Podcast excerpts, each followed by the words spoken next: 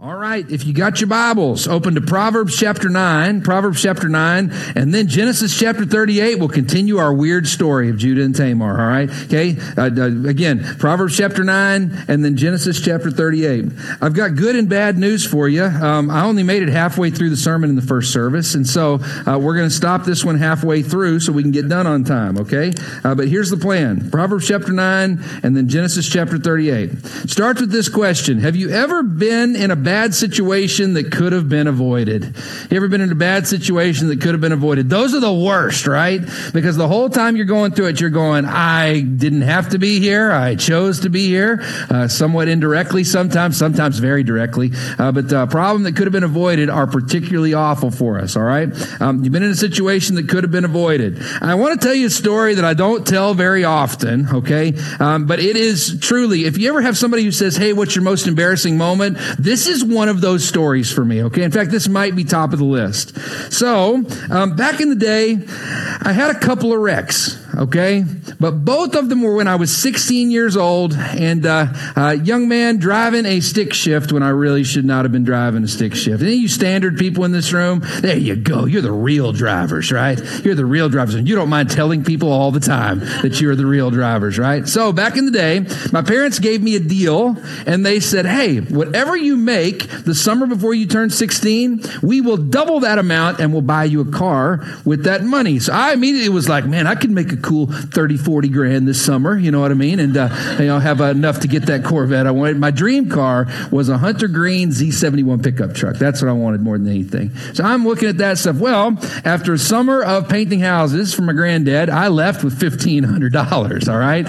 Saved up a cool 1500 So that meant I had three grand to spend on a car.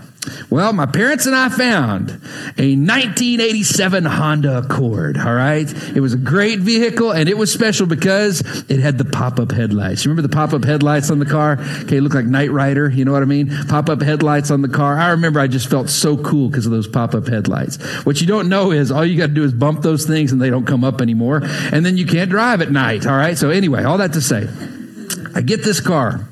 It's a standard and I had no business driving a standard. Okay, I was a suburban kid, had no business driving a standard, and so I started driving this car, and um, it also was very, very small, and it had no cup holders. That was the other thing on this car; had no cup holders. Apparently, up until 1987, no one drank in their car, and so they had no cup holders. All that to say, I'll never forget. One day, right across the street from my high school was a Sonic Drive-In. Are you familiar with Sonic Drive-In? Okay, Sonic delicious, great place. But because it was right across the street from the school and we had open lunch, all these students would walk over. I mean, hundreds of students would walk over and they would have lunch at the Sonic. But if you drove, it was across the street. If you drove, you could pull into one of the drive in spots and you could get your food before everybody else and turn up that factory stereo super loud with whatever song that you wanted to listen to. This is at Monterey High School, all right? So I'm right across the street at Sonic, but I've made the poor decision to brag to my friends about my 1987 Honda Accord and I've driven instead of walked. That was avoidable mistake number one. Then I've got my buddy Kyle Gould sitting next to me. He was our defensive end. Kyle was six foot five and about 225 pounds at that point. So he's sitting in the car like this. All right. And we're sitting next to each other in that Honda and we pull in, we make our order and we order a Route 44 cherry limeade. All right. Okay. Route 44 meant 44 ounces of soda. And because there was no cup holder, avoidable mistake number two is I decided I was going to take that Route 44 44 cherry limeade and I could wedge it between the seat and the parking brake over there on the side. And that was how I could hold that drink. So I wedge that thing in there, get it in the right spot. What is the thing? Now, now this is funny. I asked this question in the first service. What is it that you do not want to do in a standard? Now, it's so funny. The First service, they said you don't want to be on a hill. I immediately stopped because that never crossed my mind because there were no hills where I was from, okay? So listen, on a hill is one thing. Other than on a hill, when you're a new driver of a standard, what do you not want to do in front of people? Stall, pop the clutch, right? That's what you don't want to do more than anything because you look like a look like a new driver, right? So I put it in to sorry, put it into reverse And I pull back out. We're playing our music super, super loud, all right, so everybody can hear out of that factory stereo. And we whip into reverse. I whip it into first gear, and sure enough, there's probably between two and 300 high school kids out there in the parking lot. I pop the clutch. But when I do, all of a sudden, that soda goes whoosh 44 full ounces of soda all across the front of my pants. And it was cold. And so in that moment, I go, oh no. And when I do, wham, I'd forgotten to take my foot off the gas pedal. And I slammed back, I slammed into the back of a parked car in front of all those students, in front of all my friends. My reputation's ruined. But I've not just hit a car, I have hit a 1970 Ford Bronco with jacked up tires. My car is underneath the Bronco and it has shoved the bumper of the Bronco up into the side of the door so that the person can't get out. I get out of the car and I'm soaking wet, and I get out of the car, and when I do, all my friends are laughing at me, and Kyle, the dude sitting next to me, is laughing the hardest. I mean, that's just wrong, right? He's cracking up, and I'm sitting there going, all this could have been avoided. What was I doing? Because of the bumper, it's jammed the side door so the dude can't get out of his car. But his girlfriend gets out on the other side, and she lets me have it with a string of curse words like I've never heard before or since. Just let me have it. And you guys, some of you know me. I just went, I'm so sorry. I'm just so sorry. Everybody's laughing at me. I mean, this is before camera phones, thank the Lord. All right. And so nobody's taking pictures. Okay. I mean, there might have been one of those disposable click, you know, I mean, whatever it was, right? But everybody's laughing at me. Well, then finally, the dude gets out of the car. He climbs out the window because the door's stuck.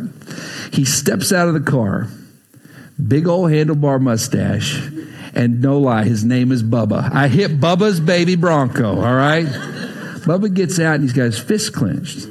And he goes, Boy, you got anything to say for yourself? And you know what I thought? I thought he's going to hit me and I deserve it. You know what I mean? You ever thought that before? I was like, I deserve it because I hit his car, hit a parked car. He's going to punch me. I deserve it. So I just kind of closed my eyes and waited. And then all of a sudden, Bubba starts to laugh. Well, he stops and he goes, I can't hit you, boy. He goes, I couldn't hit a man who just wet himself. He saw the soda. It's a true story. It's a true story. He saw the soda, thought I wet myself, all right? Now, I tell you that story to tell you, most of that was avoidable. Most of it was avoidable. What was I doing driving over there? Showing off. I'm still getting punished for showing off. It just, I'm telling you, uh, it was a very avoidable mistake. Plowing into that parked car, trying to wedge the drink in there. Again, all avoidable mistakes. And then I had to pay for the damage to his vehicle later on. The whole time thinking it wasn't worth the cherry limeade to do this in this moment. So here's what's interesting. An avoidable mistake is what scripture calls folly. Some of you need to write that down, okay?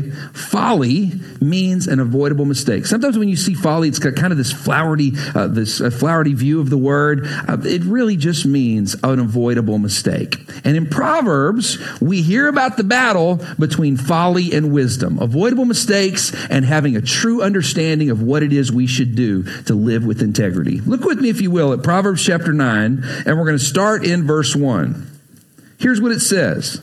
It says, Proverbs chapter 9, verse 1. Now wisdom has built her house. She has hewn out its seven pillars. Underline its seven pillars.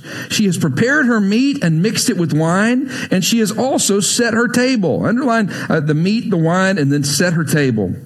She has sent out her maids and she calls, look at this, from the highest point in the city, let all who are simple come in here. Underline that all who are simple come in here. She says to those who lack judgment, come, eat my food and drink my wine uh, that I have mixed. Leave your simple ways and you will live. Walk in the way of understanding. Now stop there for just a minute. Sometimes we can get real prideful when we see a word like simple and you go, what is he trying to say here? Now, what the writer in Proverbs is telling us, that word simple means that you don't have to be an intellectual to have wisdom. Isn't that a good word? You don't have to be smart enough to gain wisdom. Wisdom is available to the simple. And not only that, wisdom is not hiding from you. Wisdom in your circumstance is at the highest point in the city. The idea is that you don't have to, you don't have to really dig to find wisdom. Wisdom is available. Here's how that fits for you in your circumstance, so many times we come up in the city and we go, it's so complicated.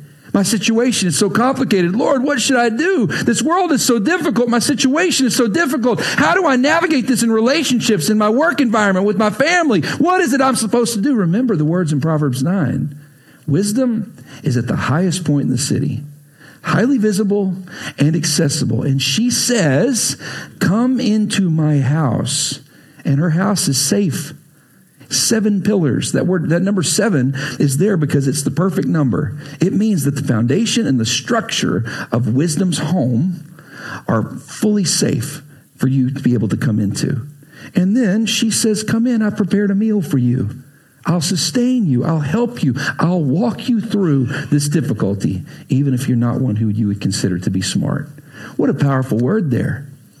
Now, here's what's interesting we're about to get the enemy of wisdom. And that is folly. Look at what happens next. In Proverbs chapter 9, verses 13 through 18. The one in between this is the mocker. We'll get to the mocker another day, but let's talk about, uh, let's talk about uh, folly. Look at verse uh, 13. It says, The woman folly is loud. She's undisciplined and without knowledge. She sits at the door of her house. Look at this on a seat at the highest point of the city. Interesting, isn't it? Calling out to those who pass by, who go straight on their way. Let all who are simple come in here. She says to those who lack judgment, stolen water is sweet. Food eaten in secret is delicious, but little do they know that they are dead there, that her guests are in the depths of the grave. Stop right there for just a minute. Folly, an avoidable mistake, and wisdom are both very visible in your life. You can find both of those voices. You can see them in action around you, and they call out to you and the woman folly is loud. Is loud. Haven't you figured out at this point that the loudest voice is not necessarily the most right in your life? The woman folly is loud, sitting with the same authority that wisdom has. And yet, wisdom sustains you and walks you through difficulty. But folly, folly seeks to take you down to the grave, to put you in your place. So if you're taking notes today, our big million dollar question is this how do you protect yourself from folly? How do you protect yourself from an avoidable mistake? And in this city, we are very apt to folly because it's a very loud city. Coming from Texas, I've had a lot of people ask me what it's like, what the biggest difference is in living in D.C. And I always will tell them it's very similar to where we came from before. But here, there's like a megaphone in this city and it's just so much louder here, right? People have figured out in our country that if you stand close to the megaphone, that more people will listen to you. It means that wisdom and folly are there together, and they call out from the highest point in the city. And we've got to be wise enough to find wisdom and not fall in to folly. How do you protect yourself from falling into those temptations, those avoidable mistakes that end up causing you great trouble later? We got a case study Flip back over to Genesis chapter 38. We'll continue our study on the life of Joseph and looking into the situation here with Judah and with his daughter in law, Tamar. I want to encourage you again. This is a weird story. Stick with me, and I pray that the Spirit would speak through you, would speak to you today. Are you ready? Genesis 38, and now we're going to look at verse 11. It says, So Judah then said to his daughter in law Tamar, Live as a widow in your father's house until my son Shelah grows up. For he thought he may die too, just like his brothers. So Tamar went to live in her father's house. Stop there for just a minute. If you remember our study from last week, Judah runs away from his father and their family as a cover up to the crime they've committed by selling their brother, by human trafficking their brother Joseph into slavery. He then leaves because he's worried that the brothers are going to come up and say it's Judah's fault because he was the one who suggested this. So he's run away and he's run away ironically with a dude named Hira. We'll get to Hira in just a second. Hira encourages Judah to go on the run to Canaan, and then he encourages him to marry a Canaanite woman who worships a different God than he worships and uh, to raise their family there. Not only that, he has three sons.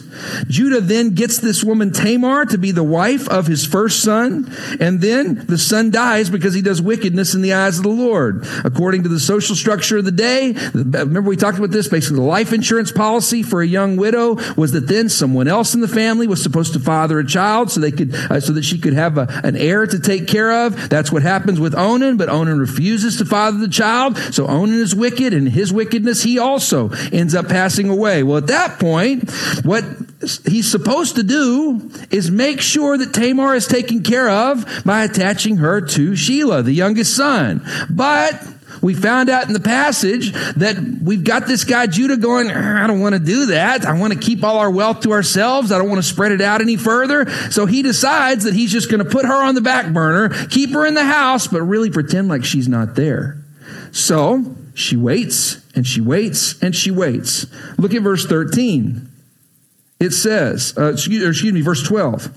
It says, so after a long time, underline after a long time, Judah's wife, the daughter of Shua, died. And when Judah had recovered from his grief, he went up to Timnah to the two men, the, uh, to, to, uh, to, the men who were shearing his sheep. Look at this. And his friend, Hira, underline his friend Hira, the Adullamite, went with him. Stop right there for just a minute. Hira, when Hira is around, Judah makes bad decisions. In fact, the only two times in all of Scripture that Hira is mentioned, it is to tell Judah to run away from his obligations with his family, and now to go to Timnah so that they can sleep with prostitutes. That's what we're going to find out in this next passage. When Hira is around, bad decisions are made. Judah is at a, at a point in his life of great transition and great loss. If you're here today and you are a widow, this passage is very much for you. If you're here today and you are someone who has been a part of a massive breakup where you thought the person was the one and it ended up in the other direction, this sermon is for you today. If you've lost a job, then this sermon is for you today. Can I tell you why? Because when you're at a point of transition, the people that you surround yourself with, or even just that you allow to be around you, they lean on you and they nudge you into bad things, or they can nudge you into good things. But if you are at a point to transition today, this message is for you. Judah, at his point to transition, Hira is not mentioned any other time. But when you're at a point of transition, you can justify stupid behavior because you feel like you either have earned it or you are justified in that behavior because it's been a tough time for you or a tough time in your circumstances. If you're taking notes, how do you protect yourself from folly? Number one, be mindful of who you are letting influence you. Let me say that again. Be mindful of who you are letting influence you. When Hira is around, Judah makes bad decisions. When Hira is around, Judah justifies horrible behavior that he pays for all throughout his life. This is a man who is going through a time of great grief. And here it goes, dude, let's go pick up some prostitutes. Be mindful of who you are letting influence you. You ever had this happen before? You ever had that friend? I say, quote, friend, okay? Have you ever had that friend that you're standing by a swimming pool and they nudge you and you fall into the pool. You ever had that happen before? I mean, everybody always thinks that's a really funny joke. I always think it's crazy. Have you ever had somebody nudge you into the pool or nudge you off a ledge and there's a point where you're moving in slow motion, right? Because your body has tilted in that direction. And even if you try to shift your weight around, you know you're headed down into the pool. You know you're headed for a fall, but there's that moment where you still have full clarity of thought, full recall of, wow, this is what's about to happen to me. That's what happens when you're going through grief.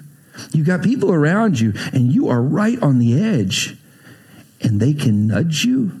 And that little nudge can be the difference between you being on dry land and you soaking wet in the pool. Who do you surround yourself with? Do you surround yourself with people that nudge you in the right direction? Or do you surround yourself with people that are fully miserable and they really feel better about themselves when your life is just as destroyed as theirs is? If you're taking notes, little quote here for you. The proper nudge from a friend carries massive eternal ramifications. Let me say that again. The proper nudge from a friend carries massive eternal ramifications. You've got to come to a point where you realize when you are at a point of transition, widow, breakup, lost job, illness, diagnosis, divorce, when you are at that moment, the people you surround yourself with If you can't be with the one you love, love the one you're with. Sounds like a great song. It is an awful lifestyle choice. If you just love whoever's around you, if you just connect yourself and attach yourself to whoever's around you, you are standing at the footstep of folly, and she wants to see you go down to the grave, Scripture says. Be mindful of who you are letting influence you. Now, just for the record, Benjamin Franklin said it this way if you don't trust Scripture, there's always old Benjamin, all right? Birds of a feather flock together, right? In fact, in 1 Corinthians chapter 15, verse 33, Apostle Paul says that same quote. He said it 2,000 years earlier this way, 1,800 or 1,700 years earlier this way. Do not be misled.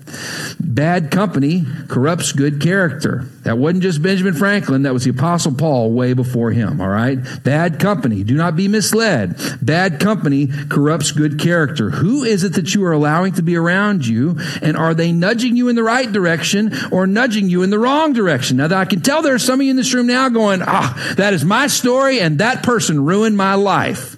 Do not let me justify that in you. Your decisions cause difficulty in your circumstances. They nudged, but you listened. Who's around you matters, but the decision that you made is yours to own. Amen? Your decision you made is absolutely yours to own. Now, this is another point where you would say, Yep, that's why I'm making all my friends at church. Here's your second disclaimer Not everyone at church is good. Let me say that to you again. Not everyone at church is good. Now, you are highly likely to find someone at church who is like minded. And yet, just because they go to church doesn't mean you need to trust them. Amen? It's the way it works. You got to trust the Spirit. The more we listen to the voice of the Holy Spirit in our heart and life, the less likely we are to fall into those temptations and to make those poor decisions. But who you are around absolutely matters. If you're taking notes, and this is a really hard question, are you ready for this? If you're taking notes, write this down. Is there a correlation with bad decisions you've made and certain people you're around. Let me say that again. Is there a correlation between bad decisions you've made and certain people you're around? Now, again, this is not to place blame on them. This is for you to know who needs a boundary. For some of you, this circumstance, when you hear this question, the person that came to your mind is a family member.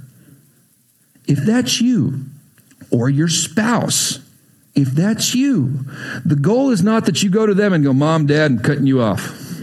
Pastor told me I can't talk to you anymore. You are folly, all right? That's not what you're supposed to do. But some of you are about to see family at Thanksgiving that you hadn't seen in a long, stinking time. And you know when they're around, bad things happen. If it's family or your spouse, draw a rigid boundary because you know when they're around, bad things happen. There are ways to love people without letting them nudge you and influence you. At the same time, there are some of you that need to run screaming from someone who has caused you difficulty and trouble. Because every time you talk to them, the cops get called in one way or another. Because every time you spend time with them, you end up paying for it later. And it was all because you were lonely or it was all because you were carrying something heavy and you just wanted something to somebody to talk to. For some of you, this moment right here, right now, could save your job. Because there is somebody in your office that is spewing hate and nudging on you, nudging hate over and over again, and you're sitting there going, oh, I feel like I'm taking on their burden as my burden here in the office. I feel like I'm taking on their frustration as my frustration. Don't let that be you. Wisdom and folly call out from the same point in the city. Both are very visible, but one desires to make you stronger, and the other desires to see you go down because their life is in a shambles as well. Is there a certain person in your life? Or correlation, sorry, is there a correlation with bad decisions you've made and certain people that you're around? When is around, Judah makes bad decisions. This is not judgment. I'm hoping to give you a warning sign today. Now let's keep moving. Look at what happens next. Now look at Genesis 38 and let's look at verses 13 through 15. Here's what it says next. It says, When Tamar was told, your father in law is on his way to Timnah to shear his sheep. She knew what that meant. She took off her widow's clothes, covered herself with a veil to disguise, disguise herself, and then sat down at the entrance of Enaim, which is on the road to Timnah. For she thought that Shelah had now grown up and she had not been given to him as his wife. So when Judah saw her, he thought she was a prostitute, for she had covered her face. Stop right there for just a minute. Here's what you got to notice Judah is about to make a terrible, terrible decision, but here's what's nuts Tamar is so angry She's sitting there going, He promised me. He says he's a man of God. He says that he's one who follows Yahweh. He's taught his kids, but man, they don't follow Yahweh. They don't do what's right. And now she's, she says, He's withheld this right from me. So he's going to Timnah to sleep with prostitutes. I'm going to go wait at the gate on the way to Timnah. So I'm the first prostitute that he comes by, and she covers up her face, but not her body. Now listen, Judah had chosen Tamar to be his son's wife. Judah had lived in the same house with her for years, but Judah saw what he wanted to see, and that was her body parts and not who she was. If you're taking notes, don't miss this one. How do you protect yourself from folly? Number one, be mindful of who you are letting influence you. And number two, be mindful of what your eyes are capturing. Be mindful of what your eyes are capturing. This woman he was looking at was not just anyone, but his daughter, his daughter in law.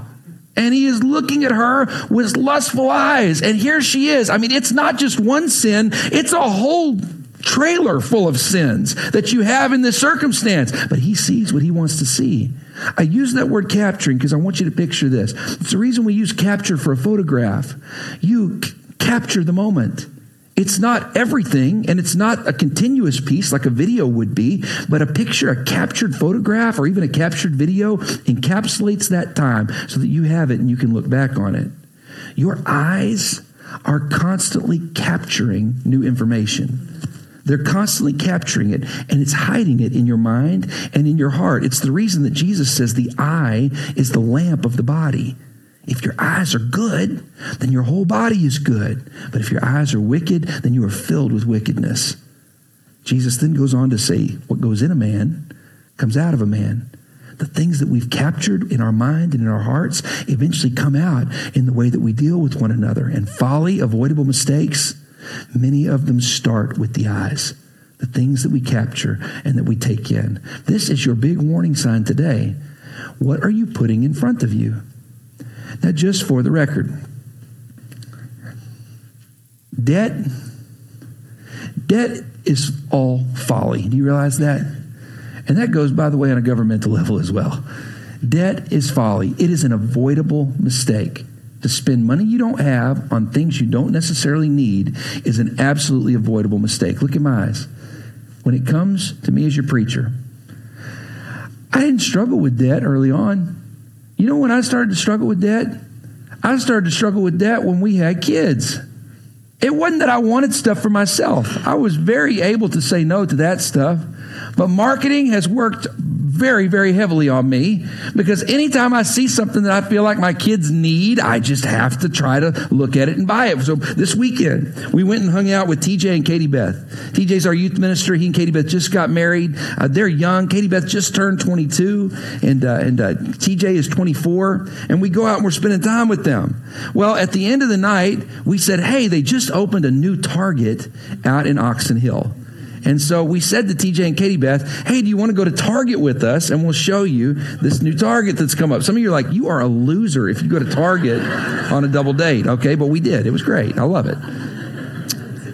Target, Target's a good example of the lust of the eyes. You walk in, and this isn't just a Target. The Target in Oxon Hill is brand new. They've redone everything. Everything's brand new. Not only that, they've restocked the shelves. They got everything there, all the new stuff. It's been open like a week and a half. So we walk in, and when we do, there's the part that has the clothing. Not a problem for me, all right? I don't wear Target clothing. I'm too fat, it doesn't fit, all right? We walk past the food section. Totally fine. We had a freezer stock full of food at this point. But the toy section, we're walking through, even the electronics section, doesn't bother me. When we walk through the toy section, all of a sudden I'm like, oh, Lulu needs this. You ever said that before? Lulu needs this. And then it was, oh, Jack needs this. Oh, Harper needs this. And Autumn and I are both just hook, line, and sinker. Sorry about my mic today. Hook, line, and sinker. We're like, oh, he needs this, needs this, needs this. And we're saying that. And you got TJ and Katie Beth with no kids going, what is wrong with you people? well, finally, we stop. It's late at night. They're going to be asleep when we get home. And finally, it was like I come to my senses. I look at Autumn and I go, we don't need any of this stuff. She goes, oh, and it was like her eyes come back into her head. She, we don't. We don't need any of this stuff. We don't have any money. We're about to pay for an emergency room visit because of what happened with the kidney stone, right? She goes, We don't need any of this stuff. And we set it back down. And praise God, we walked out with any of that debt, all right? Now, listen to me. Debt is an avoidable mistake, it is folly to get into debt. Just for the record, welcome to the human race if you've ever had a struggle like that. It's just one of the ways that it works. You'd be smart if you begin listening to wisdom. If you're taking notes, one last little quote here for you today. Effective marketing blurs the line between desire and need. Let me say that again. Effective marketing blurs the line between desire and need. That is not just in the things we buy, but in the things that we take in and capture with our vision. Pornography blurs the line between desire and need. It comes to the point where you're able to justify all sorts of awful sexual behavior because the line becomes blurred from what you've captured with your eyes and hidden in your heart.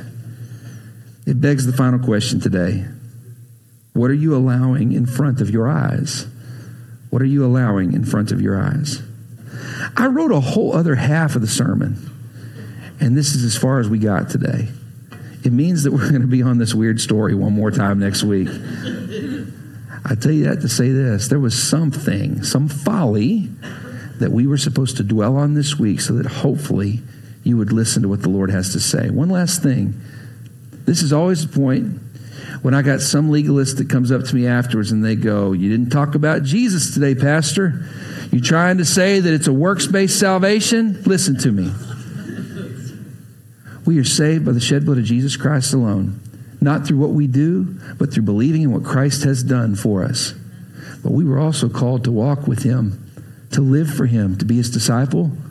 And it says in Scripture in the book of Ephesians that God created us in advance to do good works. Your salvation is built on nothing but Jesus. And for those of you who've fallen into folly, the good news for you today is Christ can forgive it. No matter what it is that you've done, He can forgive it. But moving forward, you will become who you were made to be, who you were fashioned by the creator of the universe to be when you learn to listen to wisdom instead of folly.